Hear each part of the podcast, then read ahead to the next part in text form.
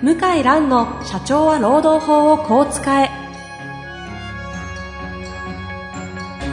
法律の下で展開されるビジネスの世界。ポッドキャスト社長は労働法をこう使えは弁護士の向井蘭が経営者の立場に立って経営者が知っておくべき労働法の基礎だけでなくビジネスに関する法律の問題を分かりやすく解説します。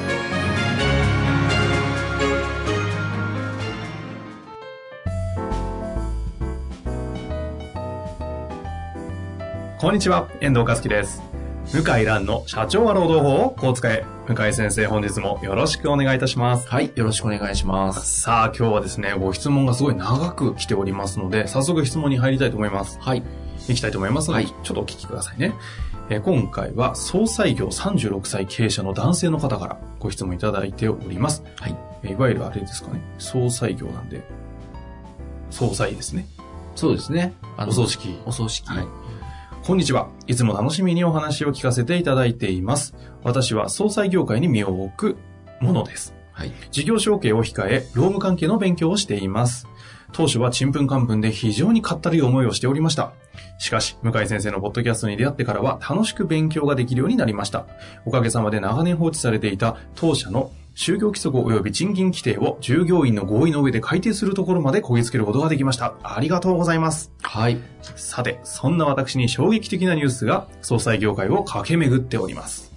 それは去年下されたはい、業界大手の某社が元従業員から不当解雇されたとして起こされた訴訟の判決です。はい。判決は、某社との労働契約は成立していないとして原告である元従業員側の請求が棄却されました。はい原告側は在職中労働組合を結成しようと活動中に突如解雇され、これを不当解雇として提訴していました。はい。争点は、某社と原告側に労働契約が成立するかどうか。某社は全従業員7000名のうち正社員が35名、残りの従業員とは直接の雇用関係を結んでいません。某社は代理店の店長にあたる支部長と個人請負にあたる業務委託契約を結んだ上で、支部長と従業員が個別に労働契約を結ぶ雇用形態をとっています。しかし、支部長はいわゆる名ばかり店長に類する立場にあり、末端の従業員の指揮や人事は実際のところ、支部長を取り越して、某社が行っている状態です。この判決を受け、某社既存の労働組合とそれをバックアップする情報産業労働組合連合会は、大規模かつ徹底的な業務委託形式の悪用であり、使用者の責任逃れをしようとする事件は、日本の労働裁判史上例を見ない。判決は形式的な契約形式にとらわれ、被告防者が構築した業務委託契約の乱用に無批判に追従する不当判決として強く非難しています。ここから質問です。はい。経緯だけを見れば実態にそぐわないのだから、某社が敗訴するのが当然と私などは思うのですが、今回の判決のように形式が優先されたことはどのように考えればよいのでしょうかまた、政府が進める働き方改革には、個人請負を推進する指針が示されているそうです。今後このような業務委託や個人請負を乱用する会社が業界を問わず増えていくのでしょうか向井先生のご意見をお聞かせください。ちょはい。っと長かったんでね。はい。ちょっとあの、特殊なスキームを取った雇用形態を結んでるんで、イメージつきにくかったと思うんですけど、はい。これ少し全体像解説って可能ですかね？まあ、簡単に言うと、はい。会社が雇っちゃうと、いろんなリスクが来るじゃないですか。はい労基を守れとか、まあまあ、ろまあ、きちょっとどういう、正式にどういう仕組みでやってるかは、あの、わからないんですけど、はい。まあ今問題になってるのはその、まあ労働関連規制、労働組合法とか労働基準法が適用されちゃいますよね。人雇えばね。はい。だけど、じゃあ雇わなきゃいいじゃんと。で、雇わないやり方はいくつかあって、まあ一つは業務委託を締結するってあるんだけど、うんうんでも業務委託も偽装業務委託で雇用契約結んだって認定されること多いんですね。実態が、実態がね。で、この大手の総裁業の方、あの、が考えたやり方は、うんうんああ、なるほどなとまあ思ったところもあって、その支部長という方が経営者になって、支部長の方が雇用契約を結ぶと。いうやり方を取ってるんですね。ですから、監督署とかの労働行政が入っても、支部長が雇い主で対応すると。で支部長が未払い賃金とかあれば、ちゃんと払うと。うんうん。こういうふうに個人と契約してるんですね。そ雇用契約。支部、支部が、し支部がちゃんとお金持って、社会保険とかもちゃんと入ってるんだと思いますね。で、その本社の方が支部と業務委託業務委託契約結んで、まあいろいろどこまでちょっと関与してるかわからないんですけども、うんうんうんまあこのいろんなインターネットの記事からすると、いや実際は、まあ相当細かいところまで、あのあ、指揮命令本部が指揮命令して名ばかり支部長ですよっては言ってはいますけど、なるほど。ちょっと事案がね、まだ私判決文読んでいないんでわからないんですけど、ええまあこういうのは昔からあるあ、そうなんですね。あの、そういう業界こう規制を免れようとしたり、まあ、労働組合ができようことになったら、労働組合入ってない人をですね、別の会社に移して、で、労働組合員だけ一人だけ取り残して会社を潰すっていう。ほう。それはもう昔からあるから。ほうほう。あ、入ってない人だけ全員別の会社にずらして、うず移って、でのの、組合員だけ残して、で、その会社を潰しちゃうんですか？そういう人の決業績不振は、あ生産。で、生産による解雇って認められるんですよ、日本はね。うって会社なくなっちゃうからさ、しょうがないっていう。だけど、大体今まではほとんど負けてきてて、そういうやり方は。うんうんまあ、法人格の乱用だとか、要するに、法人っていうそういう制度を悪用してるから、まあ、要は実態を見る。実態を見て判断するっていうことだったんだけども、はい。今回なぜか負けちゃったんですね。うんうん。なぜかっていうか僕も読んでないから、うかつなことは言えないんですけど、でね、大体ね、労働裁判例の傾向として、はい。え、ここまで勝っていいの？みたいな。ボロ勝ちすると反動が大きいです。逆に交際に行くとボロ負けすることが多い。ほうほうほう。だし、その労働側の弁護士さんも全国から弁護団組んで、おそらく退去して弁護団で活動を今してるはずなんですよ。あ、全国から。全国から100人とか。労働者側の弁護士が集まるんですか？えっ、とね、物理的に集まる時もあるし、名前だけ。はあ。なるほど。そう。それなかなかなインパクトですね。そう。ほうほうほう。で、連合がやってんだね、これ。その、要は、情報産業労働組合連合会と書いてありすね。大企業の正社員が主体になってる連合さんがやってて、うんうん。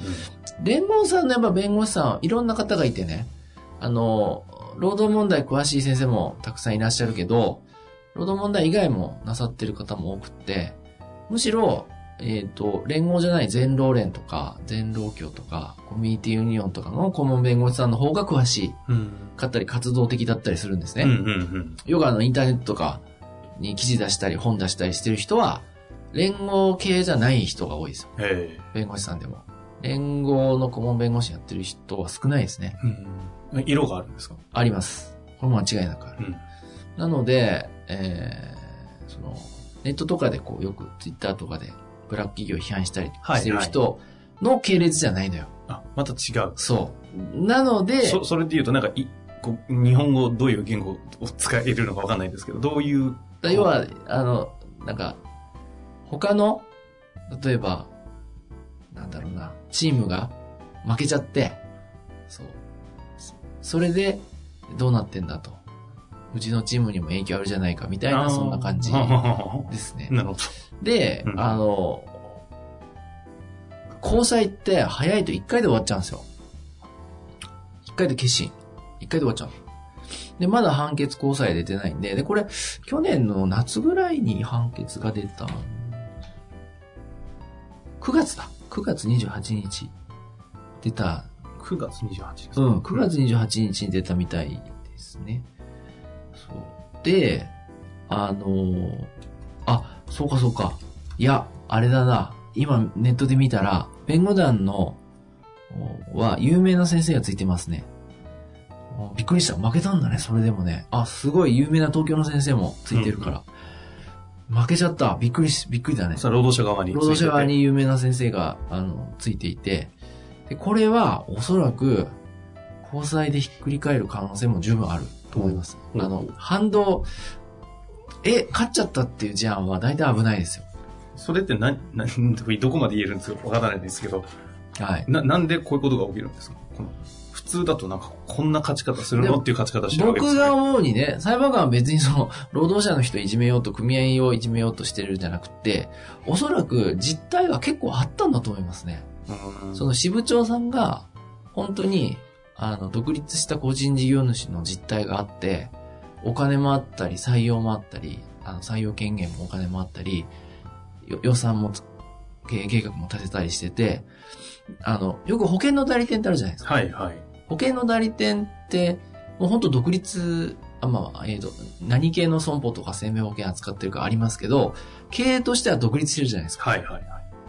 それは個人事業主でって。個人事業主もあるし、法人でもやってますよね。代理店としてはそうですでね。大きな保険代理店ってもう何百人も雇用してますよね。ね僕が思うにね、実態が結構ちゃんとあったんじゃないかと思う。あの、ある程度は。はあはあの、労働者側の方からの発信している情報しか僕読んでないからわからないけど、裁判官もね、もちろんあの、重大な事件だったら分かってるんで、だけど、いや、これ違うよと、ちゃんと予算持って人雇う権限あってやってますよと、いう実態があったんじゃないかなと思います。うんうんね、ただね、やっぱり札幌高裁行ったらひっくり返っちゃう可能性はありますよね。うんうんあんまりこれでうまくいったから、うちの会社もこうしようなんてのは絶対やめた方がいいです。で、あの、まあ、このそ総裁業大手のビジネスモデルにすごく今回影響があります。なんでかとインターネットでどんどん叩かれてるから、はあはあはあ求人に影響あると思いますね。確かに、求人にはね、これあの、某社とありますけど、普通にネットで調べるとバンバン、まあもうバンバン出てきますから、だからこれは会社全体にとってはダメージが大きくって、最高裁まで行くとあと2、3年かかっちゃうから、その間ね、ネガティブキャンペーン永遠とされるったらすごいダメージですよ。確かに経営のダメージでかいですよ、ね。あの、採用ができなくなるね。これって、この原告側の方は、その、ろえっと、あれですか、組合を結成して、自分が所属してた会社を飛び越えて、その大元の本社の方に訴えたんですよ。訴えて、そう。で、そっち側が労働契約結んでないからか関係ないよね、と。そう。それって自分の雇用主の方には訴えないんですかね？雇用主については、訴えたのかな？訴えた可能性はありますね。うん。うん。訴えた。ただ、それ、認められてもしょうがないから。個人だから。そうか。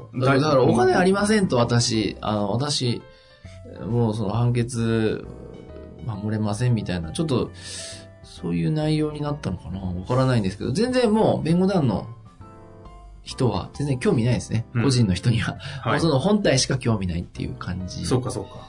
ですね。いやー、びっくりしましたね。これそうすると、交際。交際今やってる決まってる。今やってる最中やってる最中。じゃあ一旦この判決出てからまたちょっと取り扱わせていただくと面白い面白いって言っちゃうとね、若、おおそらくますけど。、裁判官は和解をうん従ってるんだと思うんですけど、弁護団はね、和解に応じないと思うんですねはあ。逆転。そうしないと消えないじゃないですか、この判決。だから交際判決出ると思いますね。は実はね、あの、総裁業の方からの質問多いんです。うちの事務所でも。やっぱもう今まで全然何もあんま、労働法とか関係なかった業界が、もう労働問題すごい多いの。総裁業って。あ。なんか、ビジネスモデル上特性がなんかあるありますよ。だって人間っていつ亡くなるかわからないじゃないですか。と待機しないといけないんです、ずっと。あで、すぐ駆けつけるっていうのがもう鉄則だから、あの、常に労働時間の問題が付きまとうんですそうか、労働してなくてもこう、待機。待機があるんだ。そうか。で、人手不足だから、あ待機の時間が長くなるんですね。でそこで、あの、割増賃金とか労基署とか、そううんいう問題ができる。あ。ですよねうんそうなんですよ。なるほどね。結構真面目な経営者の方多いですよ。総裁業の。のあそうですかお多いです。もう2代目、3代目ぐらいになってて、真面目ですよ、皆さん。うん。そう。だけど、あんまりこれは、今のところは参考にしない方がいいですね。これしばらくあれですかね、ちょっと交際ウォッチですかね。ですね。びっくりしました、僕。びっくりした。いや、いいきっかけでしたね、こういうそうですねご質問いただいて。はい。じゃあ、あの、まあ、一旦回答はここまでさせていただきますが、また交際判決出た時はいにこちらから取り扱いもしますし、またね、それ踏まえてご質問ありましたらいただければ、はいちょっと優先的に取り扱うようにしますので、はい。ぜひご質問お待ちしております。というわけで本日やってまいりました。ありがとうございました。ありがとうございました。